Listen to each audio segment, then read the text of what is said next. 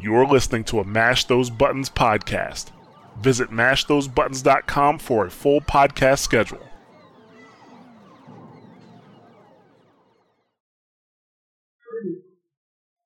Guardian? Rise up, Guardian.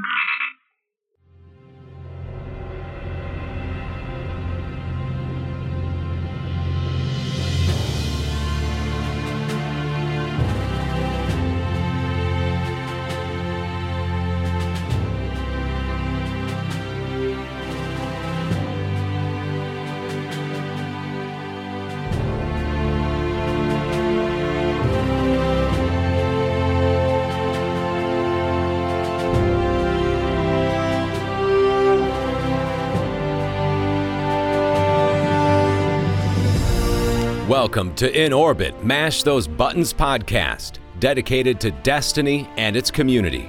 Today's show, episode 25. Even the great Osiris loves some glitchy rockets. Here are your hosts, Jorge and David.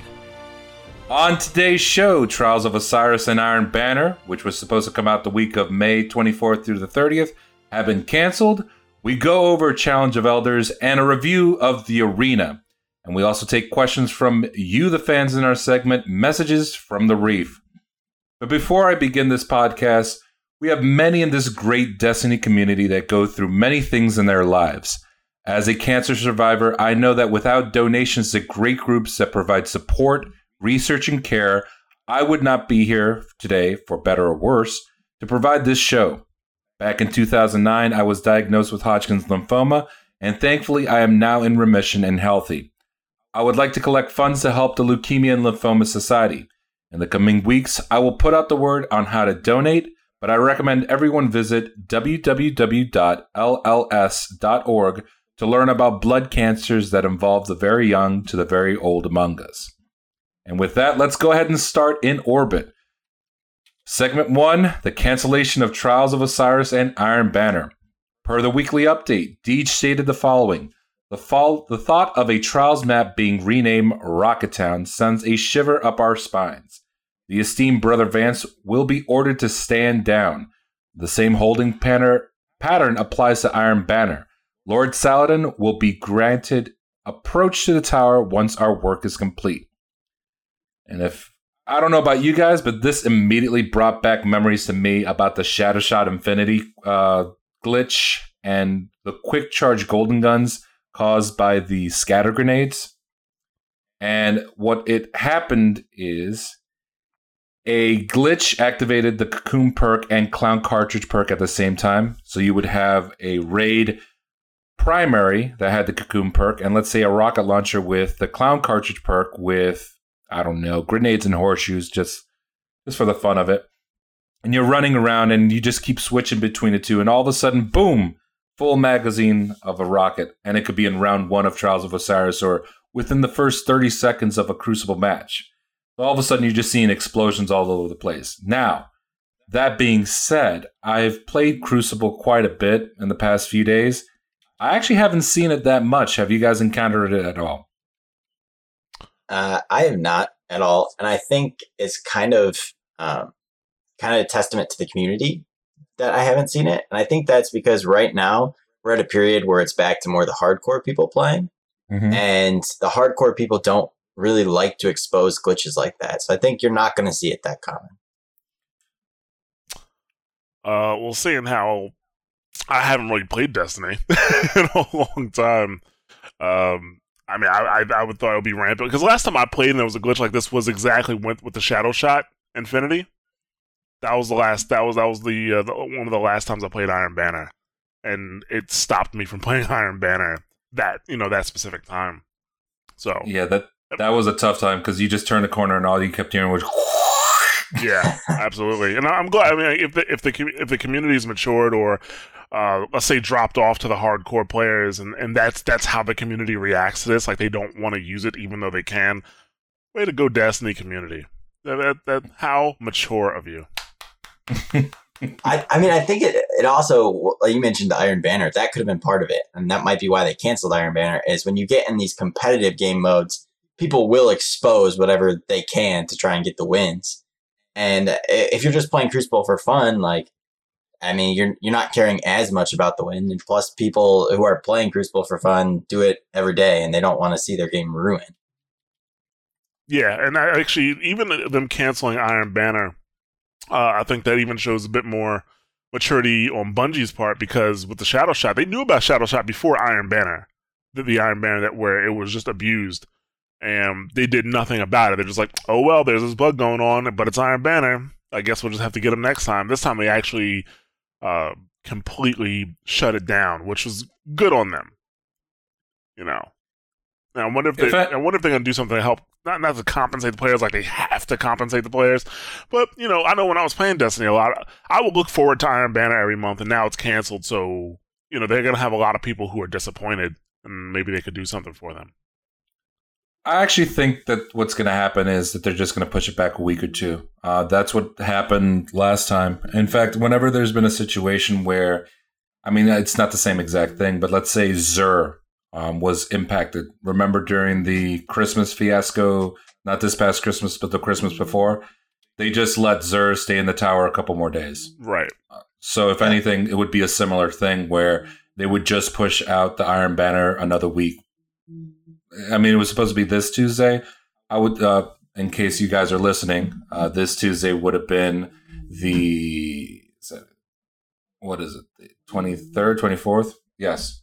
Yeah, Um. So it it'll just be the first week of May or June. I'm sorry. Uh, I don't think that's going to be that big a deal. And then that later that same month, you get another Iron Banner. So it's almost like like like when you get paid three times a month. Yeah, you're getting paid twice a month this time with Iron Banner. All that loot. I call that magic money when it happens.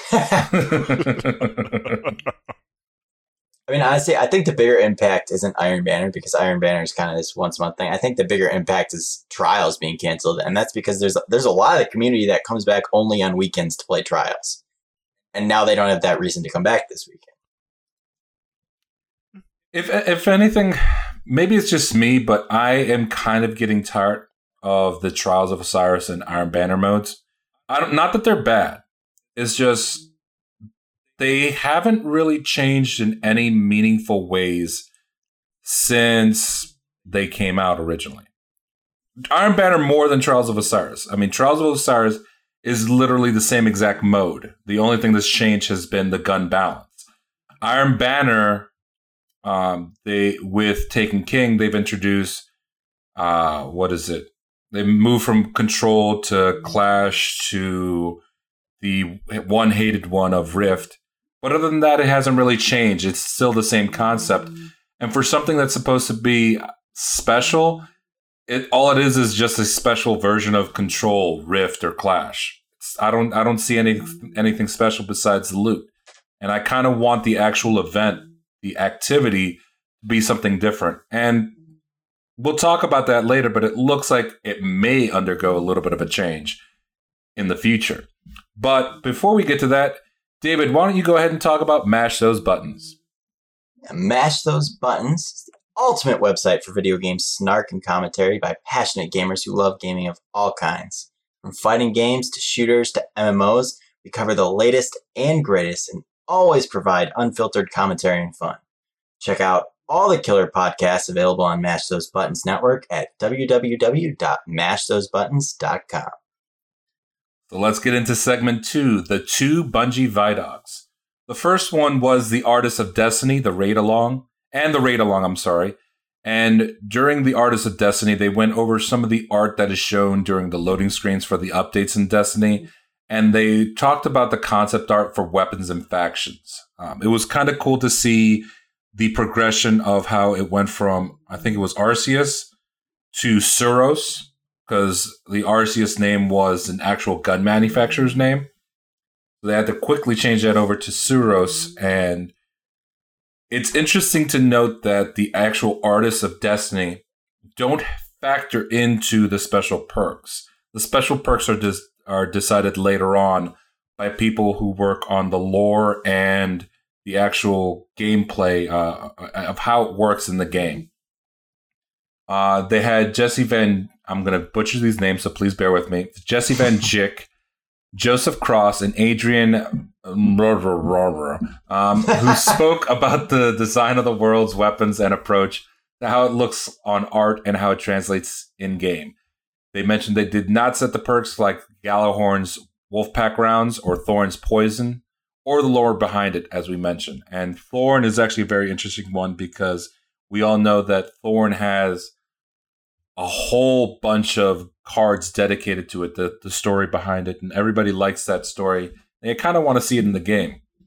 Uh, then this past week during the raid led by Cozmo, uh, raid designer Brendan, Brendan Thorn and writer Jill Scharr talked about some of the raid structurally and conceptually, as well as talking about the meaning of some of the rooms. Uh, for example, when they were talking about the War Priest room, it was originally an amphitheater with the aura acting as protection from the Oculus, uh, which I kind of would have preferred to have seen a little bit. Um, it would have been cool if you went into the room, kind of like when you're going into the final room for the story uh, on Regicide, where it's all dark and you're led in there by a stream of light. All of a sudden, the lights turn on, and you turn around, and there's nothing but th- uh, Thrall, hive knights and and acolytes just sitting there like staring at you.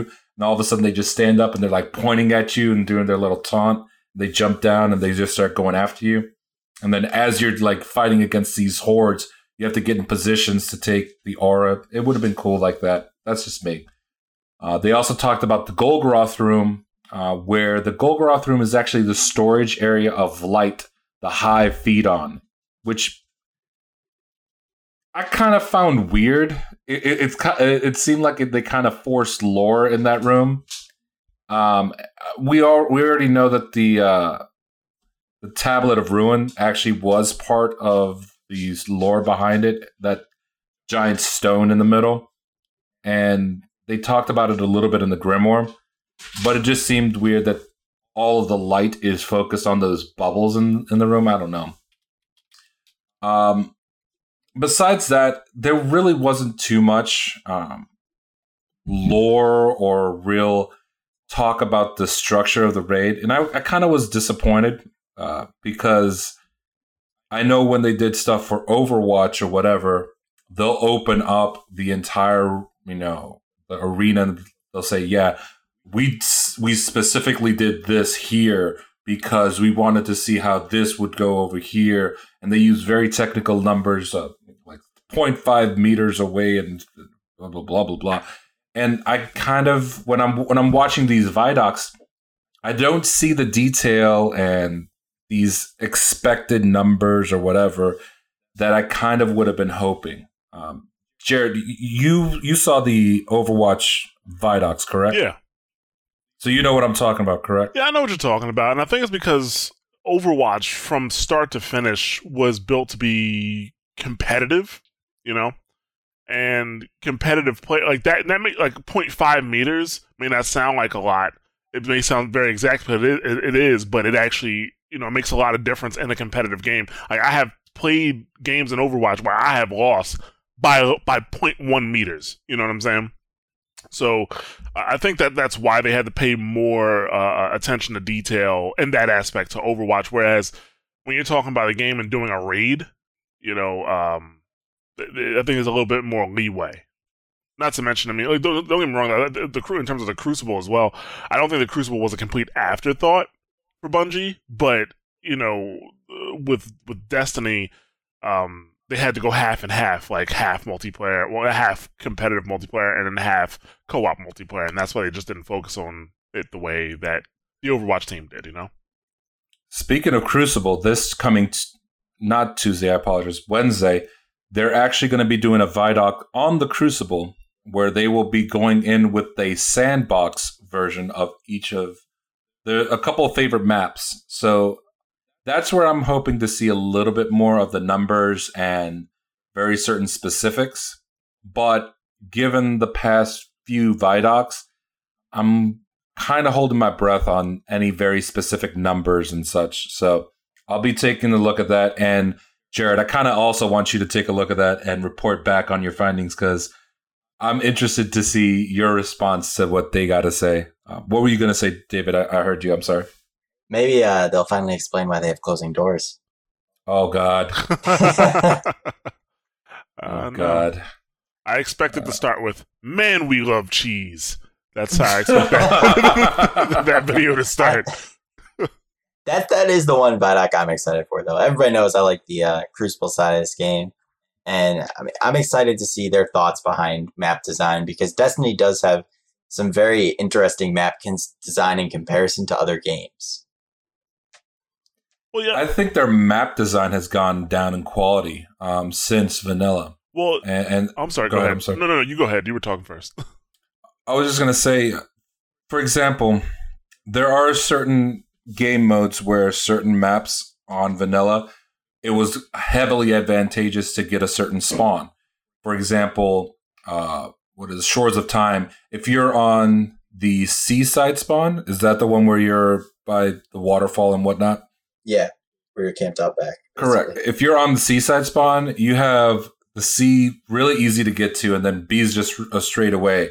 Whereas, where if you're on C or I'm sorry A, you're in there. You kind of have to work around, and yes, you kind of can snipe towards um, towards B, but it's not as easy. It- it- You just you're you're, you're sitting ducks pretty much. I mean, you can easily camp out B and just snipe on them really easy from the other side and just demolish people. Um, however, I think that that map works fantastically well for a game mode such as Clash or whatever. It's really, really balanced, and there's a lot of places where you have options for all different types of gun ma- modes. You have your shotguns, your fusion rifles, your snipers, all all viable in that map. And that's not something I can say for something, say uh, the the one map in the Reef, the oh goodness gracious, Drifter. Drifter, yes. Drifter is, is, is just heavy Always. shotgun plays, very very heavy shotgun plays. That's not to say that's you can't use sniper rifles, but you're always it's always you turn the corner, somebody's there, pow. Turn the corner, somebody's there, pow. It it it it, it, it leads to very little gunplay, and you're just seeing constant shotguns. Uh, and, and there's other maps, newer maps that are like that as well that they really heavily focus on one gun type. I mean, you're seeing it with uh, Cathedral of Dusk. By the way, I have yet to see Cathedral of Dusk this month. Yeah, because we haven't seen uh, Iron Banner yet this month. That's why Right. we haven't seen Cathedral of Dusk. That might be true, but remember, we were, we were doing what is it, Clash yesterday. We we did Black Shield, we did a whole bunch of other maps, but not one Cathedral of Dusk. Well, I mean, part of part of that is just their map rotation right now is kind of terrible, but Right. Uh, no, I think the one thing you were talking about um, with the maps being different from beginning to now is originally their maps had what I would call the Call of Duty formula for map development, where you have basically three lanes of play. And those three lanes create encounters where there's lots of gunplay through those lanes. You can get close to them and use shotguns or stay far, use snipers, or just use your primary. And they kind of, for a little while, were getting away from the three lane style. And when you get away from the three lane style, it spreads out the action and makes the map seem not as condensed. Because you can have bigger maps and still have three lane style, and that keeps the action going. But when when they kind of throw crucible maps that essentially look like an area that would be in patrol, it doesn't work as well, I'd say. Right. This is where we're going to disagree. so that that three lane style, because you're right, they did have a three lane style of play. Um, that's not a Call of Duty thing. That is an arena shooter thing.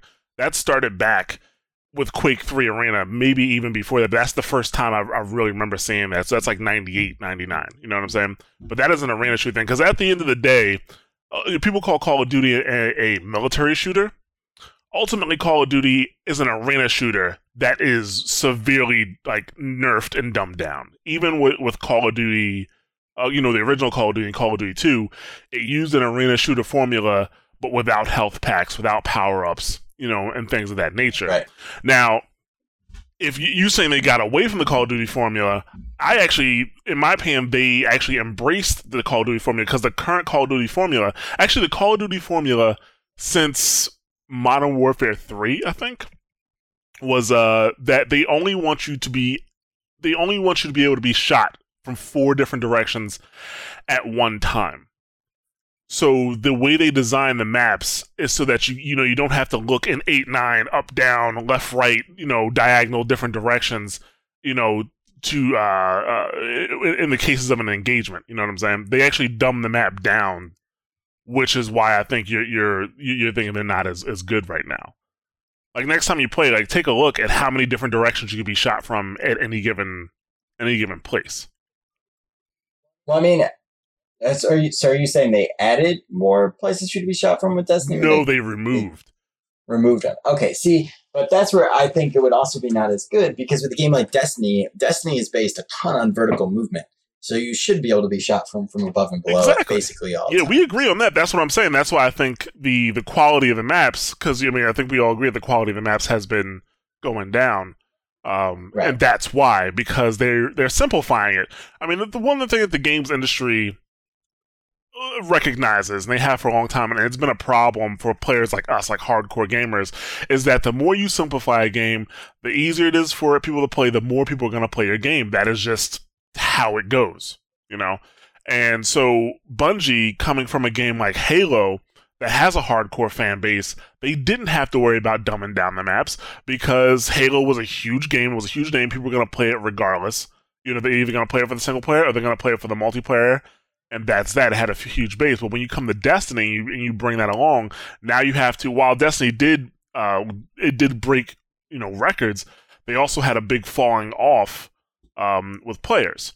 And unlike a Halo, they needed those players to keep playing because they need to sell them DLC. And they need them to buy into microtransactions and things like that. So they're trying to keep players playing. It's the same thing they did in WoW. Like WoW has also been uh, severely, I don't want to say dumbed down, but uh, made easier to play. You know, uh, so that they can keep players playing, and a, lot, a large portion of their community they want vanilla servers back because they like that style of play. But obviously, I'm not sure if you guys can keep it up with the news.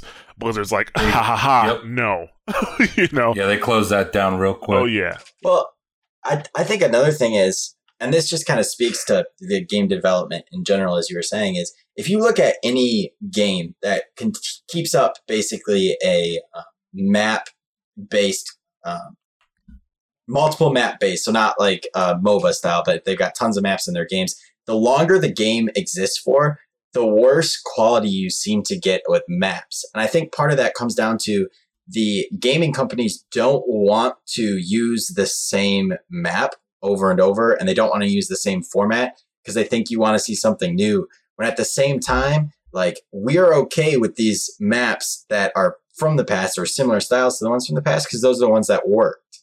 And when they try and make these new maps, like they tried to make Cathedral of Dusk, and they're like, "Oh, this is gonna be a really cool map," but it's like, no, like that type of map sucks because you're trying to make it essentially the dreadnought in Crucible, and that's not what we want. We want Crucible maps that work, not Crucible maps that you think look cool. Right. Here's here's the thing: the other one on the Dreadnought, I actually don't have that much of a problem with. I, I think that that one works very very well. Um, Dungeons, yeah, I, I actually like dungeons um, because there it's very it's it's vertical. It, it, it, you, you- you're forced to in the, in the in the two side rooms from wh- from when you spawn out and you go out go through the door. It, it quickly becomes a vertical thing, and it does. And and you're, you're you're fighting on two different levels, and all of a sudden there's a one area we can go down low or you can go up high and it, it there's there's even on those areas, uh, especially on the download part, you have the up high area where you can get the special ammo, and there's there's the ground area where I think B would be, uh, and, and you have you have fighting on on two different fronts. It's a very uncomfortable level, but it keeps you on your toes, and and I think it's very very well balanced. The other map is just long for no good reason and it takes forever to get anywhere and that's where people just get tired of of running especially in something like uh, control now here's the thing i think that that map is perfect for rift because it encourages not just you know quickly running and, and just ignoring everything and just no it encourages you to stay back if you if you're holding a rift and you have people in front of you like clearing the the air, the path in front of you And I think that out of any map, that map is perfect for Rift, and it should be more of a Rift exclusive map because I think it really, really works there. Another map that that's very similar that works very, very well in Rift is um, Pantheon. Problem with Pantheon for Rift is it it's too narrow on the sides. It's a huge map, but it's very, very narrow. So you're you're just funneling people into a spot. So if you're defending the rift, you could just stay back and just put three three on one side, three on another side, and just gun everybody down. So that defeats the purpose. Whereas Cathedral of Dusk works much better. It's more open. There's multiple paths to the goal, so it, it, it, it you can't just camp a spot. It's very very it's good for that game type. Other well, game types not so much. Um, I well I agree that those two maps are both very good Rift maps. I think part of the problem with Rift and the reason why people don't like Rift, without even realizing this might be the reason, is uh, the spawns in Rift are so jacked up. It's not. It's not even funny. Like the the thing with Rift is you will always spawn in the back of your spawn. There's no way to push out a spawn, which is part of why Rift can't be a good like competitive style. It didn't work as well. I loved playing it in Iron Banner, but it didn't work as well in Iron Banner because you couldn't play it like a true competitive style because when you look at something like capture the flag has always been a very big competitive game mode in other games and capture the flag similar to rift so that's where i'm going to use the comparison when you're playing competitive capture the flag in call of duty because i have some history there um, you basically want to push out the spawn to the sides of the map. Mm-hmm. You push you would basically you'd have one person who'd be coming in for the flag and two because it'd be three at th- was three and three It was four and four it's three and three. You'd push someone in and push two in and have one stay back and your goal is to essentially push the spawn out to the side so that you can then get the flag and then use the other side of the map to return it to your side to score the point. With rift you get punished hardcore especially on um, the dreadnought map why can't I think of it? We just we've been saying it the entire time. Cathedral of Dusk. Cathedral of Dusk. Um, you get punished hardcore if you're attacking and you die because you get sent all the way back to your spawn, right. and now you've got to cover ten football fields to get back to the action. Right. Where if you die defending, you don't get punished because you spawn right back where the rift is. Yeah, that, that that is something I would change. Where I would make it if you're defending, you get spawned to the other person's rift. Um, I do want there to be a punishment for dying on both sides, and I, I, I think that the defending side gets too much of a break. And but anyway, let's let's focus back on the, the actual topic, which was the Vidocs. This this coming week, a Vidoc will come out from Crucible, and check that out, and we'll report back on that on the next show. Um, our feelings and whether or not they really went and focused on the actual things that we're looking for with regards to Crucible. But let's go ahead and uh, take a little bit of break. Uh, I want to kind of talk about Uncharted a little bit because Uncharted 4 just came out. And if you're kind of wanting to get caught up, we recommend the Nathan Drake collection. Jarrett, you want to go ahead and talk about that? Oh yeah, we recommend the Nathan Drake collection. That shit's awesome. like, and this is coming, this is coming from somebody who I've already played through Uncharted one and two and halfway through three. I had I had already done that, but it had been a really long time since I actually um you know played it played played three. I, I, I was I still had my PS3 hooked up right, and I was like, well, I'll just play it on my PS3. But I'm already halfway through the game, so I decided I'll just pick up the Nathan Drake collection and see what it's about. Uh, I've been saying for years that Uncharted One was one of the most un- overrated games I have ever played, right? And that the only reason to play it is so that you know who you're dealing with in Uncharted 2. What the Nathan Drake collection did was show me that Uncharted 1 was an amazing game marred by bugs. That was the problem. Because Uncharted 1, I, I can't I, I, had so much fun replaying through it now that all the bugs have been fixed. Because remember, Un- Uncharted 1, I don't, know if you, I don't remember if you guys remember, but Uncharted 1 was when the PS3 like first came out and people were still trying to figure out how to use the cell processor. So you had unstable frame rates, you had crashes, you had uh, terrible aiming on top of that. Like these guys wearing Hawaiian shirts would take like 10, 12 bullets to kill. ter- hard to get headshots. Not anymore, man. They really fixed the gunplay on Uncharted One, and I mean, just the game itself really held up like very well, and without all the bugs marring it, it really showed how, how good of a job they did with not just the gameplay, but like with the cinematics and the stories and the voiceover and things like that. And Uncharted 2 was just a phenomenal game in general. If you haven't played Uncharted 2 yet, you are really you're missing out. You you, you got to show yourself some love and play some Uncharted 2 because it's in my opinion it's one of the best games uh, that was out for the PS3, hands down. Uh, the level of it, it's like playing a movie. It, the game itself is like playing a movie. I know that people say that a lot, but once you play Uncharted 2, you will see exactly what I'm talking about. Like, wow, this game, it real. This is the closest thing to playing a movie that you will get. You know, without playing a game like Heavy Rain, where everything is QTEs. You know what I'm saying?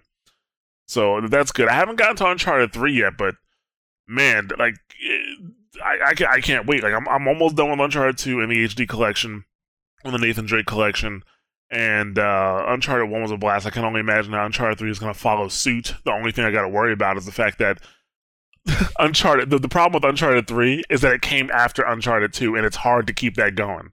So it, that, uh, I'm looking forward to it. I'm looking for Uncharted 4 too, but I'm having just a, a, really, really good time with the Nathan Drake collection. Totally worth it, especially if you haven't played it like before. But if you even if you've played the games before, you owe it to yourself to replay through these amazing games that have held up over was it, uh, 2007, I think Uncharted came out. So you're looking at a game that's almost 10 years old that held up very, very well. That is rare. You know, like you, people are gonna try to go. People are gonna be playing Modern Warfare remastered this November, and they'll see exactly how far Call of Duty has come. And when it comes to uh, Uncharted, it, they, they, it's like somebody developed this last year. So I like it. Maybe I should just said, "Yeah, I like it." End the story. He likes it, people. I like Moving it lot. on. I like it. I like it a lot. All right, so let's talk about segment three. Now, originally, when I was putting over together the show notes, I was like, ah, this is going to be a pretty quick episode and pretty uneventful. Well, hold your horses there, people. Segment three: Rise of Iron and or Destiny Two. So around this time last year, there were a couple leaks that were going around about Red Bull showing off Destiny the Taken King. And we were like, Red Bull, that that's weird. Lo and behold, it was actually true. This year, a an image of Lord Saladin holding a giant fiery axe or hammer, whatever that is, and a very ornate wolf cloak are circulating, and rumors of Cabal raid and such seem to be fading. If anything, this pushes the thoughts of the following the long promised fallen raid and or potential invasion of Vex to Earth. Almost everything points to Earth being the main subject of the new expansion, as when they did an analysis on the image, it looks like the same exact wall from the very beginning of the game. It just looks like that middle portion has literally been torn down and a straight shot to the center of the Cosmodrome is there anything, this points to House Kings being heavily involved. But then there are rumors of another uh, fallen house being involved, those with magical powers. In addition to that, there are also rumors circulating that the expansion will involve tanks and healers. So, guys, I open up the floor, especially to Jared first, because I, I wanted his gigantic impressions on this, especially with the whole thing with tanks and healers is this a good thing? Okay.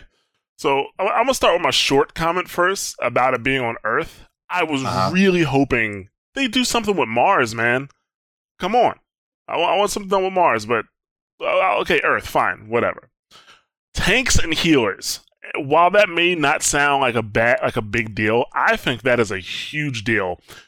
If they're actually going to bring tanks and healers in, tanks more so than healers, and this is why. I mean, so far your classes in Destiny, or your subclasses in Destiny, are uh, pretty. Uh, I wouldn't call them classes in the way you would call them classes in other RPGs, right? Uh, they're classes because they have a certain set of abilities, but the way Destiny plays, these all these characters are interchangeable. They can use the same types of weapons. uh, they you can take you know uh, mixed groups of people in to the raids and to your uh, strikes and things like that, and it really doesn't make a difference. And especially running through the main content, it really doesn't make a difference. Um, if you actually bring a tank in, a class that is solidified in RPGs that has a very specific role, like tank is more than a class; it's a role. And for those who don't really know what a tank is, because you say tank, and the first thing most people think is that oh, it's it's it's, it's a powerful person, and that's not technically speaking true when it comes to RPGs. What a tank really does, tanks have high health, high survivability, but low damage output. The job of the tank is to keep the is to help keep the group alive by making all the enemies focus on him. He's taking the damage, and he has abilities to help him negate damage or even block damage, so that while all the enemies are trying to kill him, uh, the rest of the team can focus down on the rest of the enemies. So I guess my my first question is how do you do that in a game where anybody can use any weapons? The gun's power is I won't say completely independent of the character, but slightly independent of the character. You know, if you have a high powered weapon, you have a high powered weapon, and that's it. Because if you have a tank with high health, high survivability, and high damage output, or even medium damage output, that's overpowered especially in a place like the Crucible. You have high survivability in the Crucible, but yet you can put out the same amount of damage as somebody else. That's a bit, you know, too much. Then on top of that, the the entire game would have to be rebalanced from a uh, PVE perspective. Uh, the AI would have to be reprogrammed because the tank would have to be able to draw enemy fire, or basically, even if you guys are all in a group together, the tank would need to be the priority fighter like the tank would need to be the enemy priority, or the tank would need to have abilities that would force the enemy to uh, lock onto him and try to kill him while everybody else is killing the enemies. And then that itself, in my opinion, is a balance issue. How do you balance that with a game like Destiny, where you know, play if you have a group of skilled players a, a, a, people a group of people who are good at shooting and you and all the enemies are focused on a tank they can just easily go around and take a, take care of all of the ads you know? Because a tank while it, while it, it does make a difference for boss fights to a degree uh, the tank still like you know mo- like the way the boss fights work in destiny is like you know boss is invincible or their weak spot is covered for a certain period of time xyz happens boom their weak spot opens up you know, and, and, you can take opportunities to shoot them. Uh, so that, that, that really doesn't affect the tank too much, but it's more about the ads and making sure uh, that the tank is the, their number one priority, so that the rest of your of your allies can then you know deal with the ads. Which in a regular RPG makes a lot of sense. you know, it makes a lot of sense. But in a game like Destiny, where everything's so interchangeable, really doesn't make sense you know, taking certain classes into raids with you is definitely helpful for certain periods of time. Uh, over over a certain periods of time, or certain aspects of each raid. But I don't know if you're ever in a situation where you have to have this person, you have to have that person.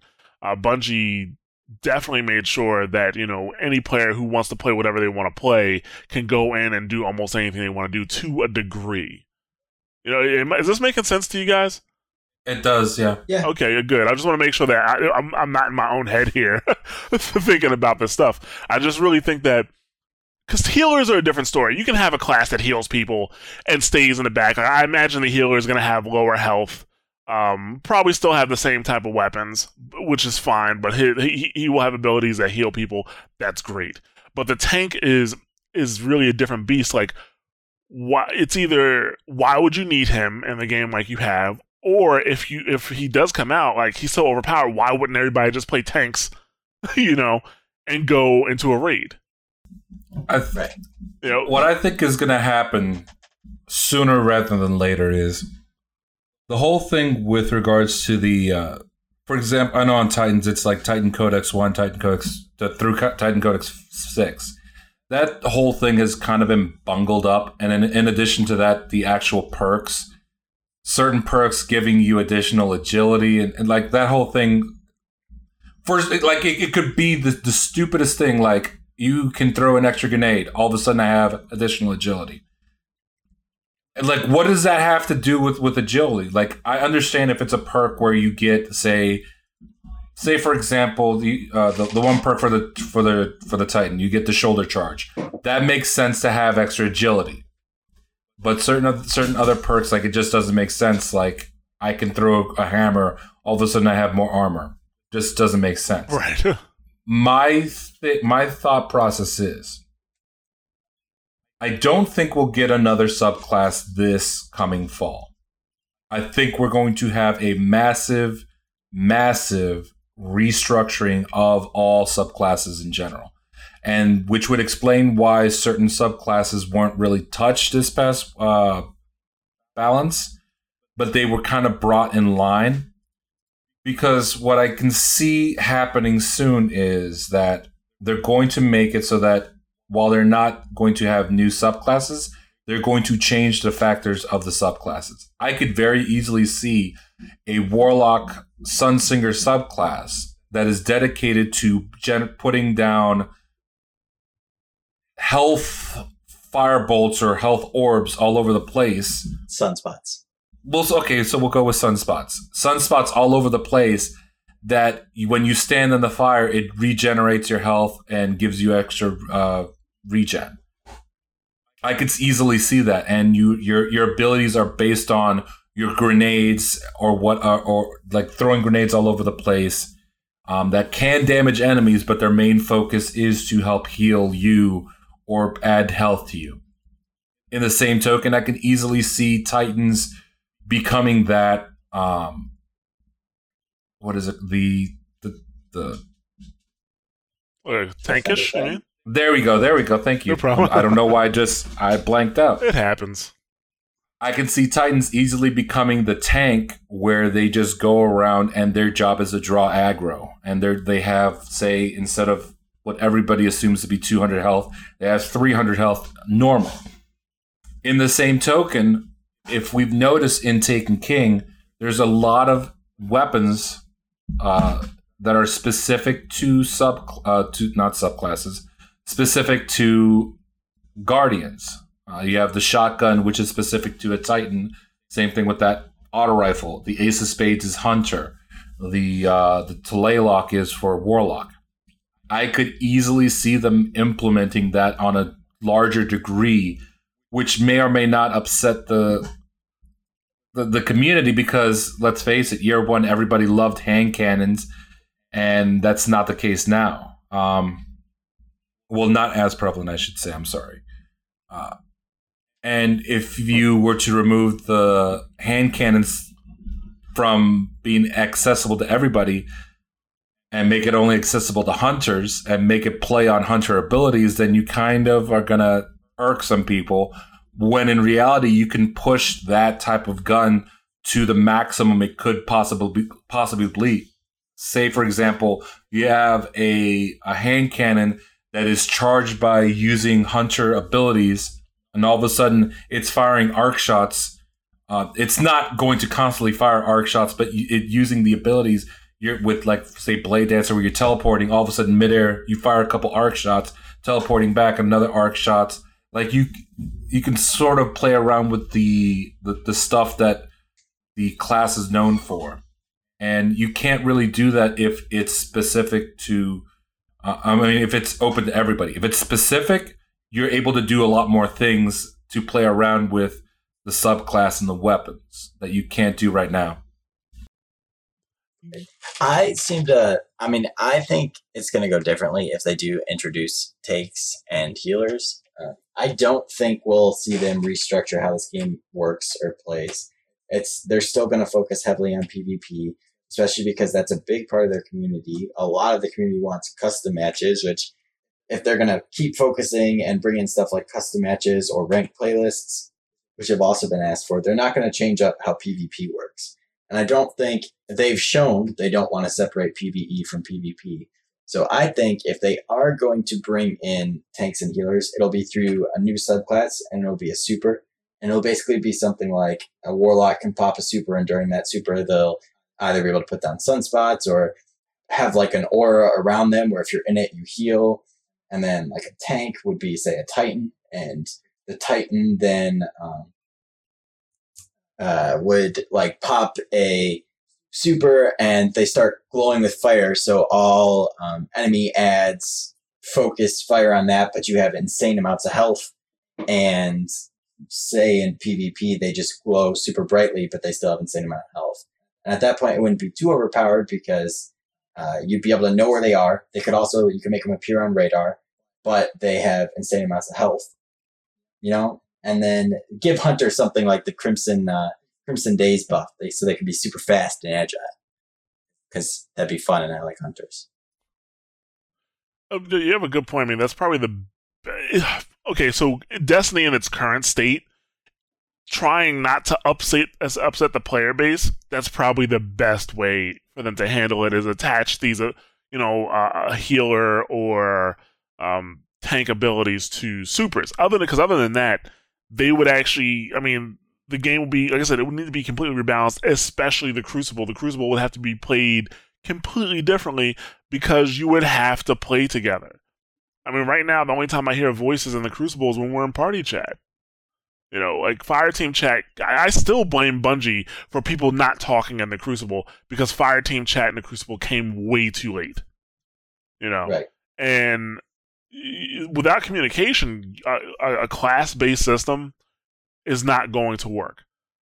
I mean, if you've ever tried to do like a WoW raid without being on voice comms, it's a fucking mess. I mean, I mean, just look at um, look at Overwatch, man.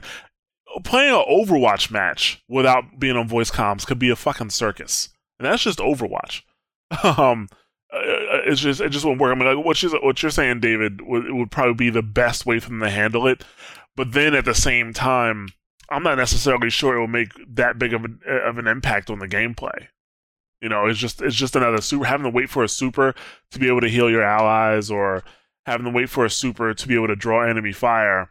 It's not very tank like. You know, it's it's you know taking the aspect of being a tank and then doing that. I, I honestly believe that they're, they're not going to introduce new subclasses. Nothing in uh, just looking at what we've seen, nothing would indicate that. But all the, the comments about the subclasses and changing them, I could very easily see them making certain like certain builds, like three new options for every single subclass and that would be a way of adding new subclasses without actually adding a subclass. All you're doing is just changing the function of certain things. Make it so that it, you have your your resurrection build, you have your health build, and then you have say an offensive super build for a sun singer All of a sudden, you got three different options that play very differently for different things, and that would make f- certain subclasses more viable in say Crucible in the PvP, P, I'm sorry, PvE in raids or whatever. Because outside of the uh, beginning area of Crota's End, when is a warlock really viable in a raid? It's they're not. Uh, I'm sorry, not warlock. A, a voidwalker really viable in a raid. Yes, you can use them, but there's not a specific situation where, say, you want, for example, Bubble Titan almost always viable in a raid. Night Stalker Hunter, almost always viable in a raid. Sunsinger of Warlock, very, very viable in a raid. But the other subclasses, Blade Dancer, okay, so now you can go ahead and go invisible when you're using your sword on Crota. Uh, th- there's no other, there's no real spots for that. And I think that by adding three different independent things within the subclasses, you drastically change the game without having to do very much.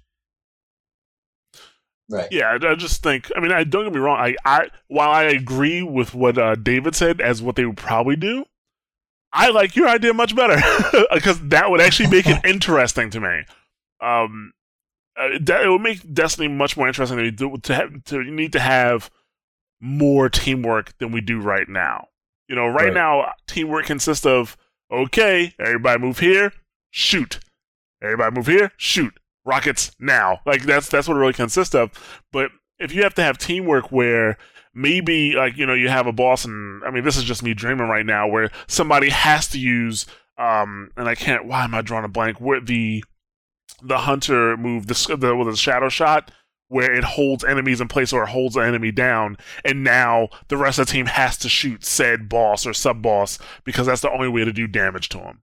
You know, like that right there, like that that that that's a lot of fun.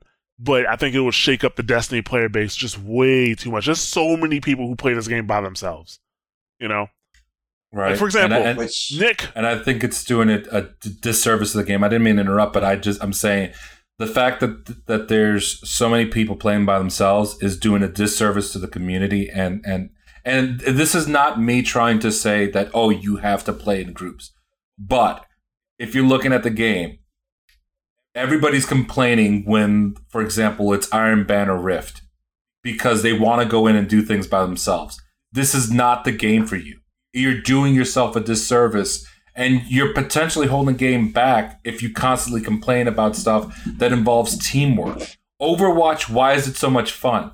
Because you have to work as a team. You have to utilize all these different abilities, all these different skills. If it's just nonstop Hanzo's all over the place, the game is, while fun, is going to suffer over the long run because there's not variety. And that's one of the things that I've been harping up on on Destiny is that yes, there's three different subclasses and uh, there's three different things, but for the most part, everybody sticks to a specific amount of skills and subsets.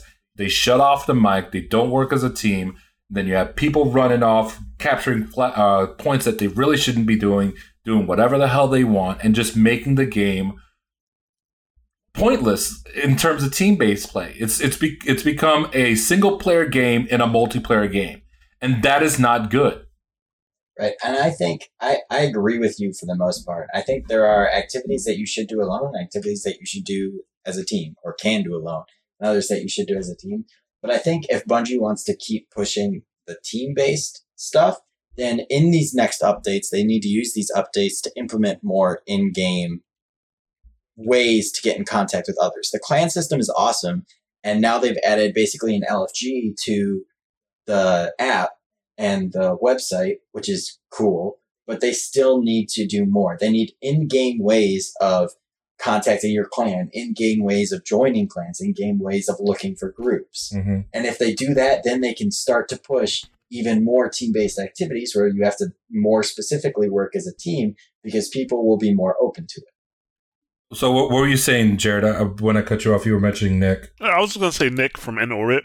He plays by himself, and he. This is this is how. You mean from Wild Talk? Oh yeah, I said Nick from In Orbit. Sorry, Nick from Yeah. Wild Talk. This is how simplistic the the Destiny gameplay can be. He plays by himself, and he's terrible at shooting. All he does is melee enemies. That's all he does, and that's how he plays. you know. so those are the types of people who are going to have the hardest time adjusting to something like this. Even though he does play WoW, don't get me wrong, but so he can play in a team. But this like uh, a change like this will require you not only to be good at shooting, but also good at teamwork. You know, that's what I, was, I just wanted to tell Nick's story. Hi, Nick. He listens. Hi, hi, Nick. Hey, we love you, even though you're holding the game back. Um, no, it, it's just what what what irks me is there's you have all these different subclasses that are really really cool, but in the long run, in between throwing grenades and using supers, there's no real difference between these characters. Um, and and I think that the game is hurting because of that. What outside of oh my warlock can resurrect or I can put a bubble up. Nobody really talks about these. Yes, they are. They can change a game. Okay, that's not what I wanted to say. What I wanted to say is you're still using the same guns and same everything, and in the end, your gunplay matters. Yeah. But I want to see those abilities come more into the forefront, and and say, for example, a, a hunter who's focused solely on speed and invisibility and using all these different maneuvers and, and whatever would be more appealing to me than say the, the system that's currently in. If you have three different blade dancers, one who's focused solely on evasive maneuvers, invisibility, another one focused on using chain lightning and different uh, teleportation of, effects, and another one who's focused on quick shots and, and and slides all over the place to get to get up close and personal with enemies. That is more appealing to me than the, the, the three than the, the the blade dancer options right now, where it's just stab from behind, turn invisible, or possibly I forget uh gen- regenerate health from stabbing and killing something. Those are the really o- the only three options that you have for blade dancer. I think I think the easiest way for them to give changes to these subclasses is finally give us a way to change what our super does. Like still keep it a blade dancer super, but make the super itself do something different than swinging a blade at someone. And that's when you can start to get true variation within the subclasses. See, but here here's the thing: they kind of do already have that in there with the um. You have the showstopper uh, melee attack where you spin in an area and it kills everything around you. You have the, uh, the, the the lightning that shoots from your blade when you when you swing it on the on the ground, and then you have the one that goes invisible.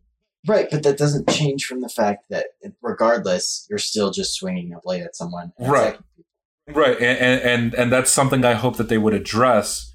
For example, one of the coolest things about the the uh, what is it the the, the flame, the solar titan, um, is his shoulder charge ability is very very cool, but nobody uses it because it lasts for like five seconds Yeah, and I want to see more utilization of that. Say, for example, instead of becoming Hammer Brothers and throwing hammers all over the place, like make a a, a super uh, make that build based upon solar melees and charges and, and like attacks and like explosion. Like all of a sudden, like one of the abilities that you have is you're charging up your your your your the, the solar energy within you and you have a you have then all of a sudden you can just release it in, in an explosion like bam.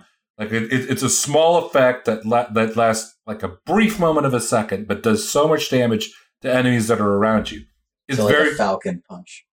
not really falcon punch but like a falcon explosion but like but like it changes like how you approach the class because right now suns sunbreakers aren't all that special in, in terms of their ability. Yes they have a really cool super and they have really good grenades but outside of certain you know outside of that you really don't have anything any difference between that and your defender or your striker.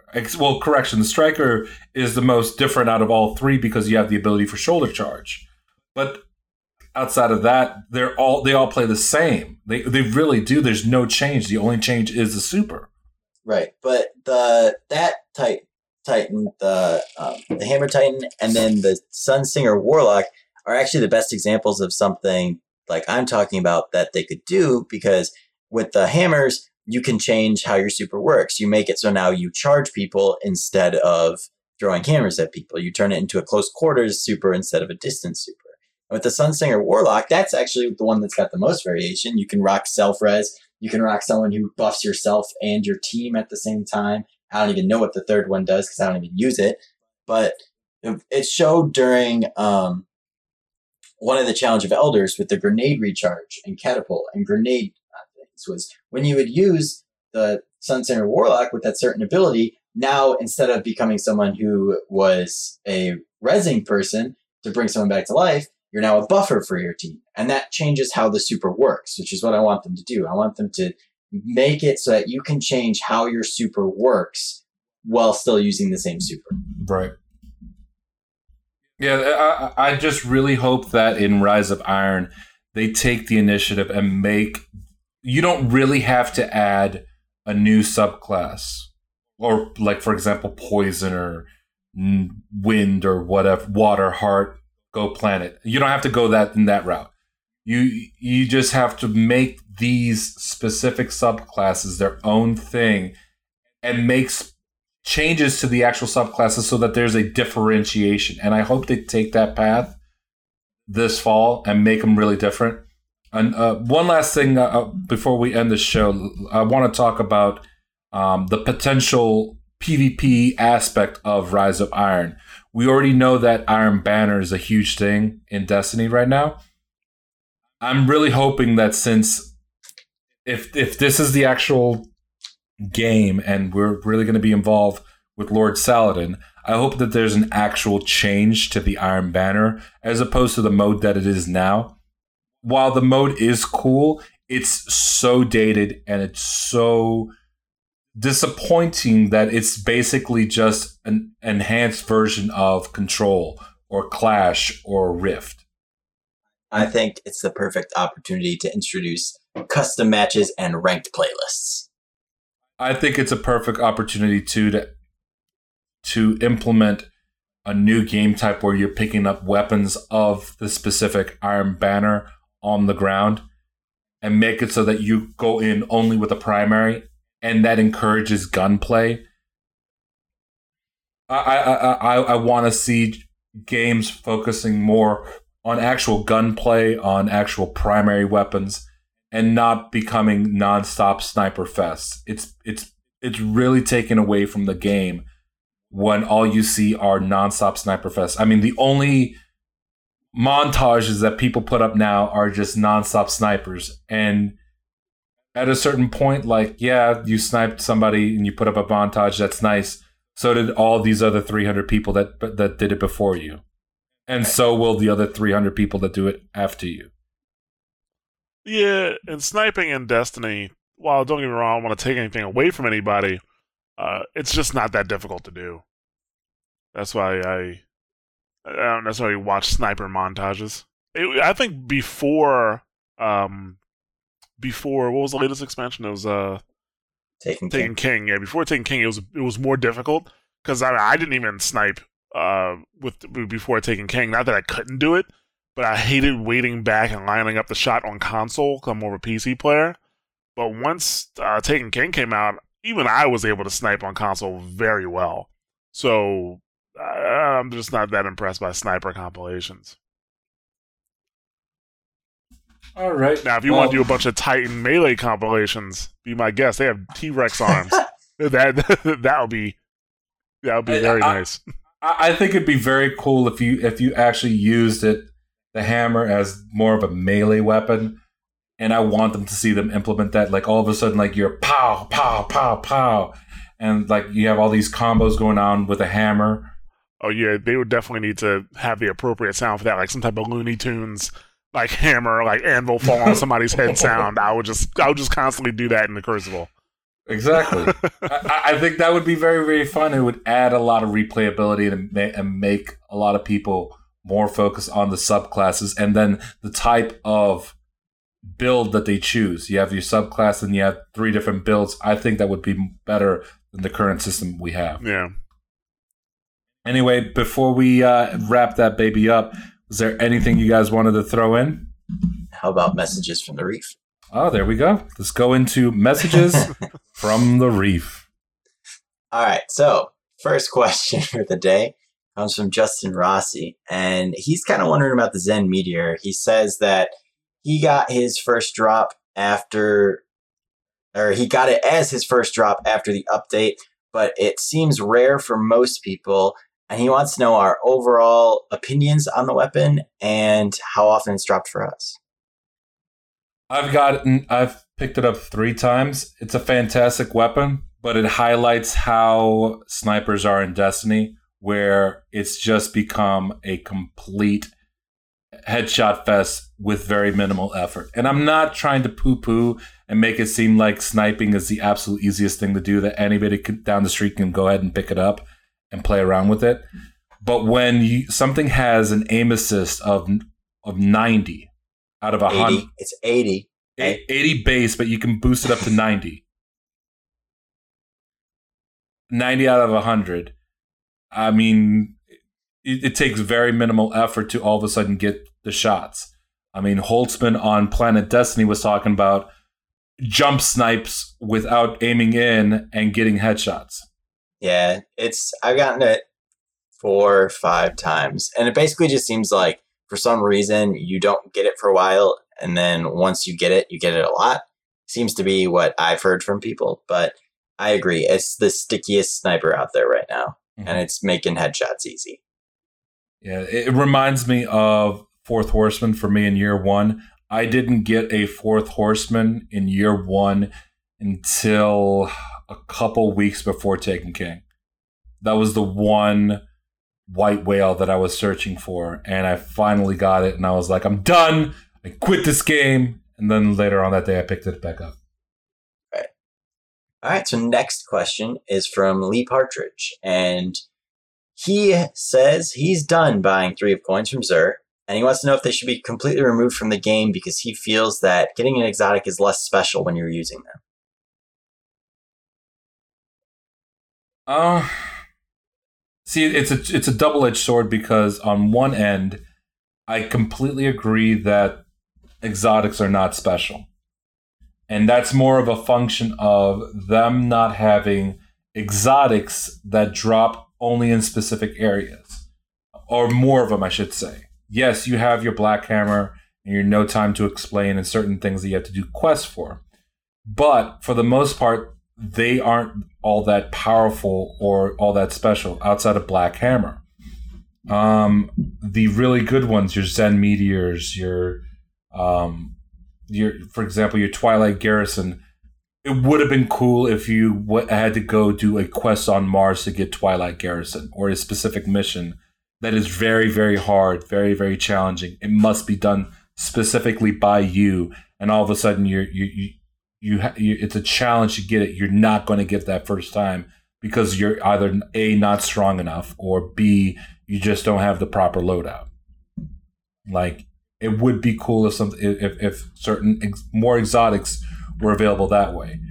Um, I kind of do want three coins to stay, and the reason I say that is it's a very it's a very effective way to level yourself up. That being said, I do want I think what would be better for the community would be if half of the new exotics that were going to be coming out are specifically from quests that are really, really challenging and force you to play a specific way. Uh, yeah, see, I just kind of feel that three of coins should be removed because they took away the special part of exotics to me, and I think they just need to implement um, other ways to get exotics. I loved when they were in the Crucible drop table because it made it special when you get an exotic. Like you get hyped when you get an exotic at the end of the match, and I think they should do that kind of with uh, the ultras, like make it so there's just a very low drop rate from an exotic for ultra, and you don't have to have this consumable that you buy to get it. That sounds fair. All right. Next question is actually a group of three questions from Kana Rice, but I like all three, so we'll go quickly through them. Void Walker scatter grenades, balance or broken? Mm. They're bordering on broken. They're they're they're very very effective, but their their their their time to kill compared to other grenades is very very quick. I I think it's it's it has it has a wider range than say a trip mine grenade, which can kill you instantly, and that becomes a problem when you throw a scatter grenade and all of a sudden, like within seconds, you can't really react to it, and you just die because you just got obliterated. That being said, they weren't that special before, and with the new updates, they are very very powerful to the point that you don't even need nothing manacles uh, to make them effective like it was in year one. Um, I think balanced because you have to give up an exotic slot to actually make them useful. No, even, without the exotics, they're they're very effective. I use them all the time. They're, I think they're meh without nothing manacles. All right. Uh, his next question: Universal remote becoming more prominent and prominent in three v three matches. Do we feel there's a problem with universal remote? I think it's more of a problem with the map than anything else. The maps encourage a specific style, which causes certain weapons to come to the forefront.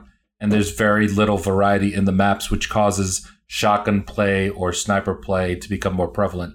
In the case of Universal Remote, because of how spe- uh, how they made special ammo, the Universal Remote has become the answer to the the problem with with special ammo, and that's a product of what what Bungie is doing with regards to special not not so much special ammo, but the the classes themselves. It's it, they'll people will always find a workaround to get that one hit kill, and this is their way of working around that. Okay. I agree with you there. I think maps is part of the biggest problem for guns like Universal Remote being a problem. All right, and his last question: Have you noticed an improvement to the melee hitboxes since the update? He says he hasn't. I have not. In fact, I've seen. I, I've been the recipient of fortunate moments where I probably should have been killed by a Titan charge, and it slid right off me like I was covered in butter, and I just punched the hell out of him. Uh, for me, I think um, I've definitely noticed people using Arcblade more, and I think Shoulder Charge.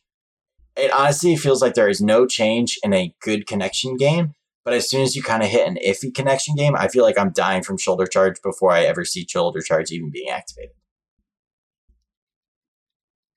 All right, and then next question comes from Mike Perry. He wants to know if we think the rise of Iron expansion will be enough to see us through to Destiny 2. If it's anything like Taken King, no. I, I it really has to be because here's the thing: I don't think Destiny Two is is coming out in spring. I think it's going to be a September release of 2017. And if they do the same exact thing with Taken King that they did that they did with Taken King that they do with with Rise of Iron, you're going to have a lot of people just give up on the franchise this has been a very trying period and it's very very hard because the game has not changed in any meaningful way since Taken King has come out. Yes, you've had one new map in uh, in what is it called? The Cathedral of Dusk, one new strike in the Blighted Chalice, and one new mission. Everything else has remained status quo. Um, and it really hasn't changed in a meaningful way. Yes, you have you've had special events like uh, SRL, uh, Festival of the Lost, and uh, the Valentine's one, Crimson Days. But other than that, the game hasn't changed, and it's yeah. it's really tough to play sometimes. And I'm saying that as a huge fan of the game.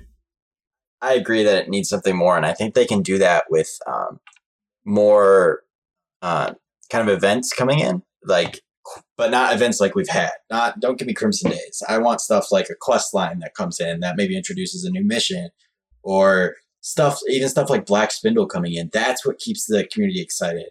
So it needs to be a little bit bigger than Taken King and it needs more stuff like that all the way up until Destiny 2 and I think that will keep it as enough, but otherwise it's not going to be. Just give us like uh, even if it's running through same areas, Bloody Chalice yes, it used a lot of similar areas. It's a fun strike. And if they introduce one or like up to four new strikes throughout the year, like every other month, like introduce a storyline, kind of like M- Moloch was a fun little storyline, but make it so it's like two story missions and a strike every few months, and you're fine. Right. I'm not asking for, for for another raid, which by the way, supposedly we were supposed to get a raid back in April, but then they pushed it back to the fall. Uh, I'm not asking for a full on raid. If you give me a raid, I'll be very, very happy. But if you give me two story missions that involve going into different areas, uh, uh the same areas, but the, from a different perspective, and you make it so that there's a lot more enemies or whatever, make the, story missions a little bit more interesting. I'd be okay with that. I mean, the the first story mission of House of Wolves was pretty much the uh, the Archon Priest in reverse, and I found that to be a very very fun mission, even though you're the the amount of area that you go through is not that that that that large. It's a very fun mission. There's there's a tank right in the middle. You have to deal with the tank. You have to deal with the ads. You have to deal with all these different things. That they made small changes to those environments, and I don't think that's asking too much for for for a story mission. All right. And last question comes from Juan Diaz. Is there really at this point a valid reason for no matchmaking on Nightfalls or even Challenge of Elders? No. Yeah, I agree. I, at this point, those things have become kind of simple content, and they're. I know they're supposed to be in-game content, but it's nothing like a raid. You really don't need communication to do a Nightfall. Especially Challenge of Elders. There's, there's no reason for I, I, I don't get Bungie's philosophy, and it's really driving me up a wall, especially now. Um, why they don't have matchmaking when you have all these companies that are very very publicly pushing out matchmaking, and Bungie still like Nope, I'm not gonna do it. Nope, oh no, oh fuck you, I'm gonna go this way. Boo. Yeah, I agree. All right. So with that, we want to thank you all for listening to In Orbit and let you know that we are available on a ton of platforms. So please spread the word. We're on SoundCloud, iTunes, Google Play Music, Overcast for iOS, Stitcher Smart Radio, Player FM, Pocket Cast, and we also have an RSS feed. And make sure that you guys are listening to the many different podcasts available here on the Mash Those Button Network. We have Double Tap, our fighting game podcast, released bi weekly on Wednesdays for fans of Street Fighter, Mortal Kombat, and other fighting games. WoW Talk, our podcast dedicated to World of Warcraft, released bi weekly on Tuesdays. Watchpoint, our podcast focusing on the sights, sounds, and groans of your constant failure to stop Bastion on Overwatch, available bi weekly on Tuesday. Sit Rep Radio, our podcast dedicated to getting you up and around the streets of New York, released weekly on Mondays. And of course, we are in orbit, your resource dedicated to the stargazers and darkness destroyers in Bungie's galaxy, available bi weekly on Monday. For any questions regarding scheduling, check mashthosebuttons.com slash schedule for scheduling details. Check us out on twitter.com slash mtb site. That's M as in Mary, T as in Tony, B as in boy, S I T E facebook.com slash mash those buttons. Youtube.com slash mash those buttons. David where can people find you at? Uh, you can find me on twitter at ds underscore bolt or streaming on twitch twitch.tv slash dsbolt no spaces no underscores just one word. And jarrett where can people find you at? Uh, on twitter it's just underscore ja underscore so it's underscore j-a-a underscore and I'm available on Twitter at go2nrg. That's G O, the number two, and as in Nancy, R as in Roger, G as in George. And on behalf of me, or hey, David, Jarrett, and the rest of the In Orbit team, we thank you for listening to our show. Hope you're listening to, you're enjoying the new content. And as always, we'll see you Starside on the next mission. Later days, guys.